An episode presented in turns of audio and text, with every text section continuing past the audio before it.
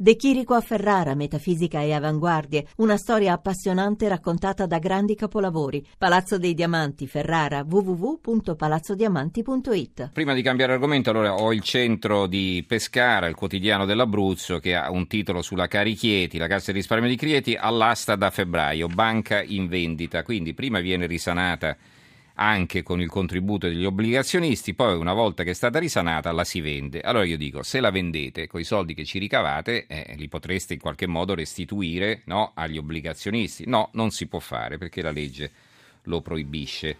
Allora, vi dicevo della stampa che mi era arrivata, vi ho letto Massimo Gramellini, eh, loro hanno anche un titolo sulle borse, allora vi leggo allora i titoli sulle borse e poi andiamo negli Stati Uniti. Eh, la Repubblica apre così, la BCE taglia i tassi, faremo di più, i mercati delusi.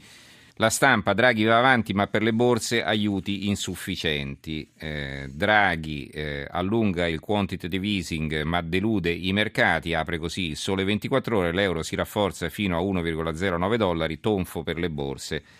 Milano ha perso il 2,47%.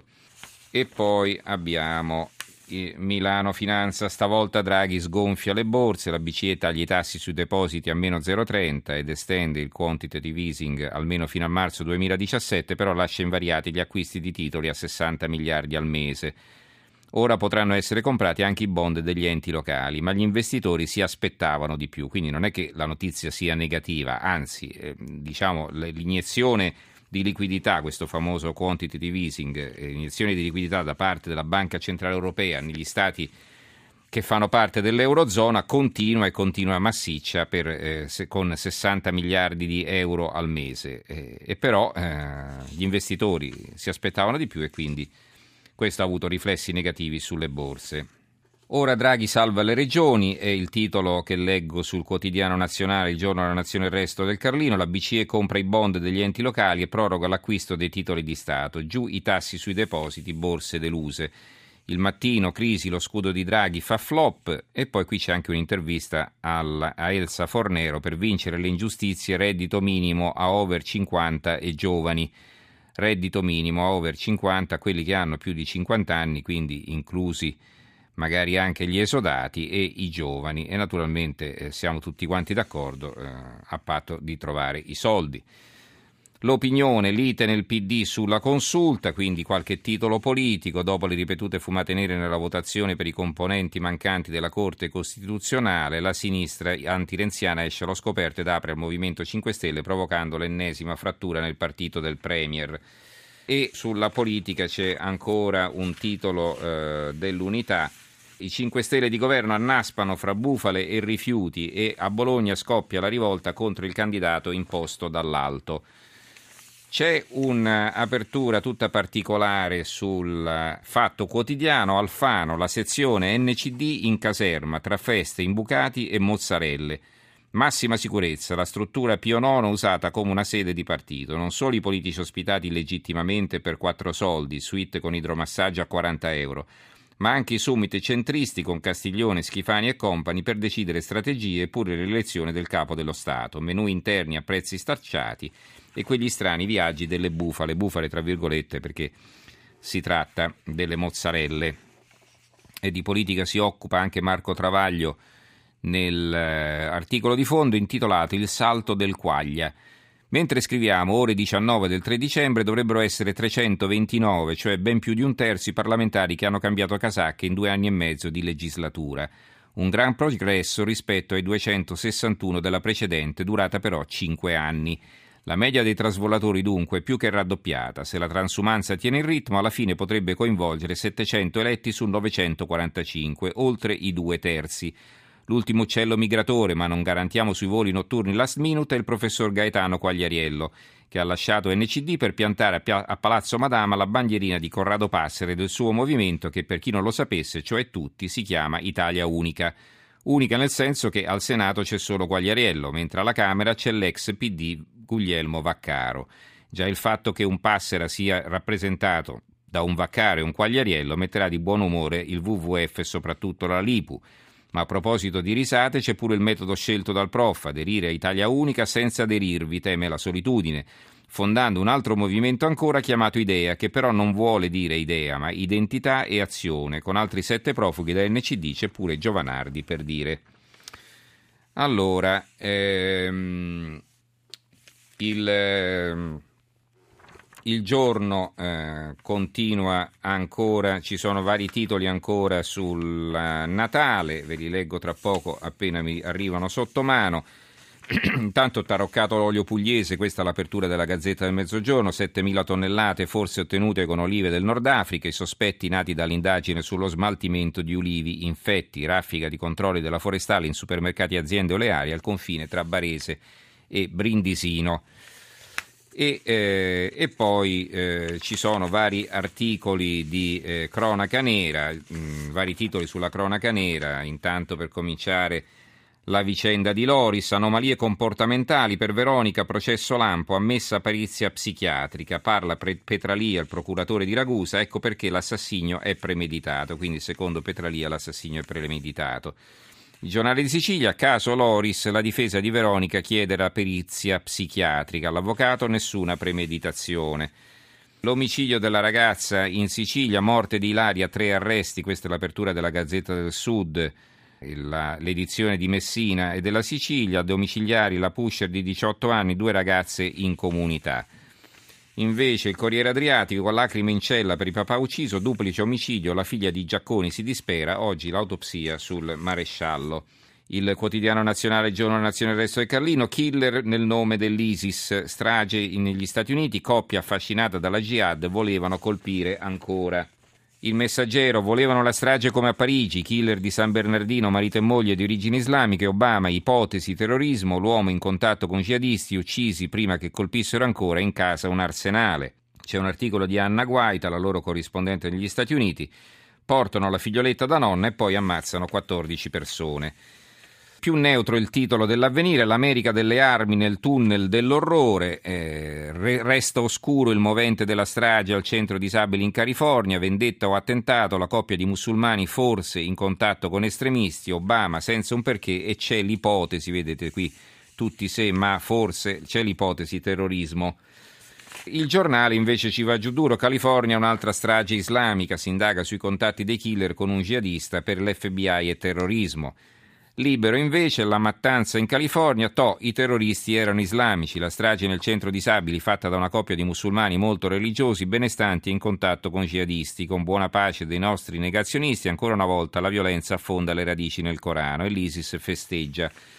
E poi a centropagina c'è una foto del, eh, della prima pagina del New York Post con il titolo eh, Muslim Killers, quindi assassini musulmani. Ricordate le polemiche che ci furono quando Libero titolò Bastardi islamici, no? il titolo che fece molto scalpore, il foglio, tutte le strade di San Bernardino che portano al terrorismo islamico, la pista pakistana all'arsenale in casa, una missione, Obama è cauto ma l'FBI lo considera un atto di terrorismo e la supremazia bianca, eh, si domanda il foglio, il Gazzettino di Venezia, tutta pagina, strage negli Stati Uniti, FBI e terrorismo, i killer sono Syed Farouk e la moglie Tashfin, in casa avevano un arsenale, 5.000 proiettili e 12 ordigni esplosivi. Il secolo XIX, stragi in California, forse e terrorismo. E va bene, poi eh, ah, no, vi leggo il manifesto che si differenzia la guerra persa all'indomani dell'ennesima strage americana nel centro per disabili di San Bernardino in California. Obama fa un breve quasi rassegnato discorso ripetendo l'invito a fare tutti qualcosa per rendere un po' più difficile l'accesso alle armi, senza escludere l'ipotesi del terrorismo. Trovato un arsenale a casa dei killer. Eccolo in linea Guido Olimpio, vero Guido ci sei adesso? Buonasera. Certo, eccomi qua, buonasera. Perfetto, allora avrai sentito anche un po' come titolano i vari giornali. Eh, allora immagino che tu avrai dedicato un approfondimento alla questione eh, alla strage di San Bernardino sul tuo giornale, sul Corriere della Sera. Allora, che aspetto hai voluto sottolineare in questo tuo, in questo tuo articolo? Ma in, in, intanto la mia linea è sempre quella della cautela, ossia nel senso che io cerco di andare per passi e, e quindi cercare di non speculare troppo. Stiamo ai fatti. I fatti sono che certamente queste due persone sono due islamici, che probabilmente, come dice la polizia, hanno avuto contatti con estremisti, forse contatti online, e che poi forse c'è stata una lite. Ehm, apparentemente lui, il killer, Sayed, era abbastanza ben inserito, aveva un lavoro, ehm, un lavoro solido ed era da tempo, insomma, viveva negli Stati Uniti, è nato negli Stati Uniti. Allora, due sono i fatti qui, due le ipotesi.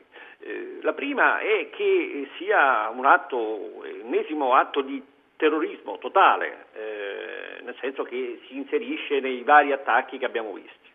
L'altro è sempre terrorismo, eh, però un po' diverso, ossia un terrorismo che magari è, è un ibrido, è una forma che mette insieme una motivazione politica con ehm, moventi eh, personali o legati al mondo del lavoro e questo lo dico perché lui non è andato a colpire un posto a caso a San Bernardino, ma è andato a colpire il, il, il luogo dove era in corso la festa di Natale dei suoi colleghi, suoi colleghi, e sarebbe uscito eh, dopo un, un non, non, so se una lite, ma dopo una discussione con un suo collega è uscito, è tornato e ha fatto la strage.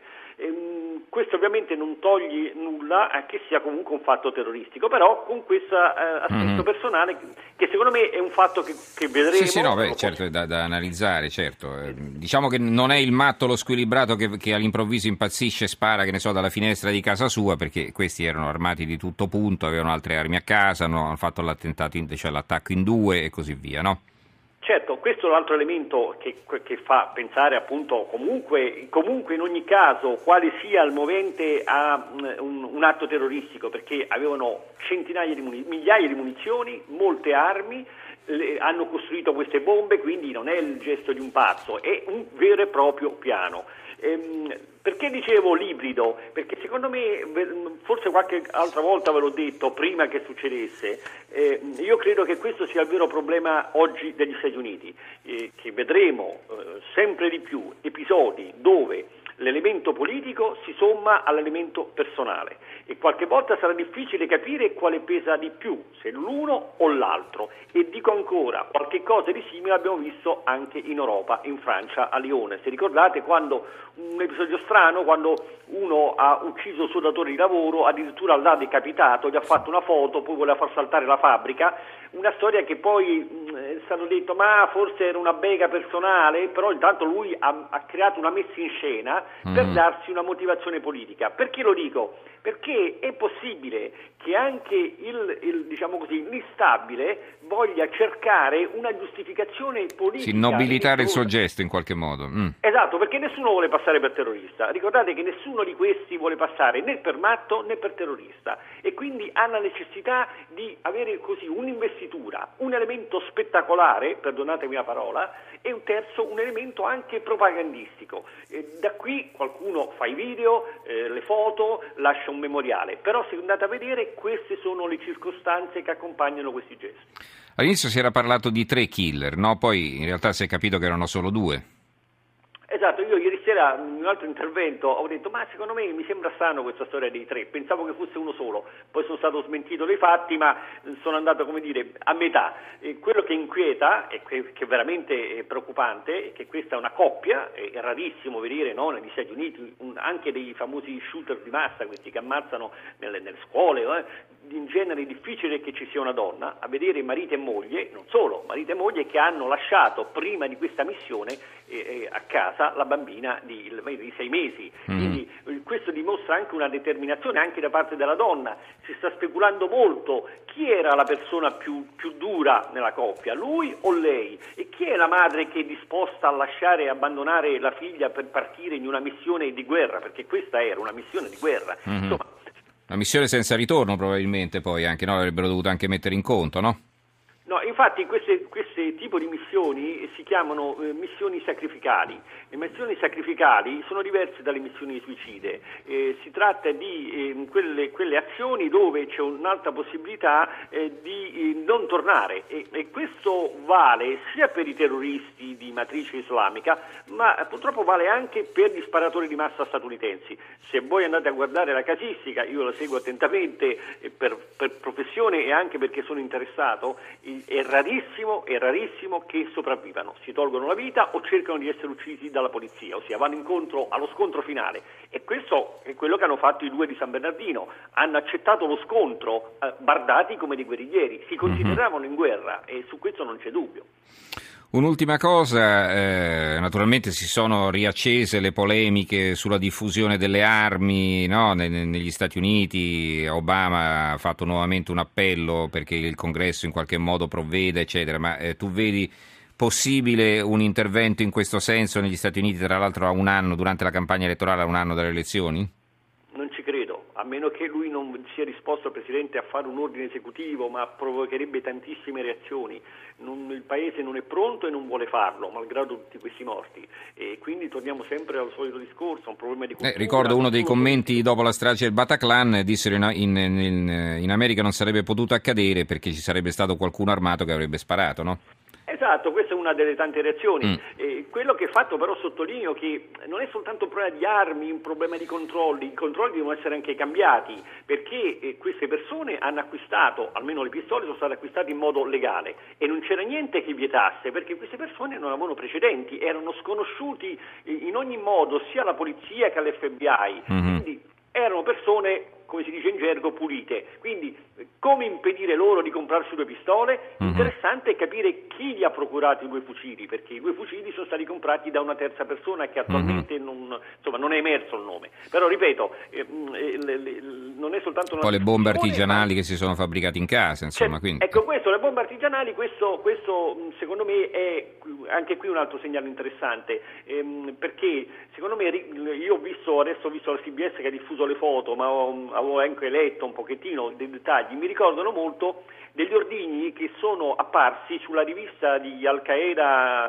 nella penisola arabica nel 2010 ha fatto una guida chiamata eh, Costruisci la bomba nella cucina eh, di tua mamma e dava consigli pratici con foto eh, eh tecniche molto banali, molto semplici sul costruire bombe identiche a quelle che ha sequestrato la polizia a San Bernardino. Mm. Non solo, diceva anche guarda non ti preoccupare perché se viene la polizia e fa una perquisizione mm, tu puoi anche camuffarla perché sono oggetti semplici, sono, che sono pezzi di tubo, ehm, eh, sì, polvere da sparo, ma insomma non è che tu devi avere una montagna. Questo per dire anche le, una forma di terrorismo semplice, no? semplice mm-hmm. rustico, ma che però può fare molti danni.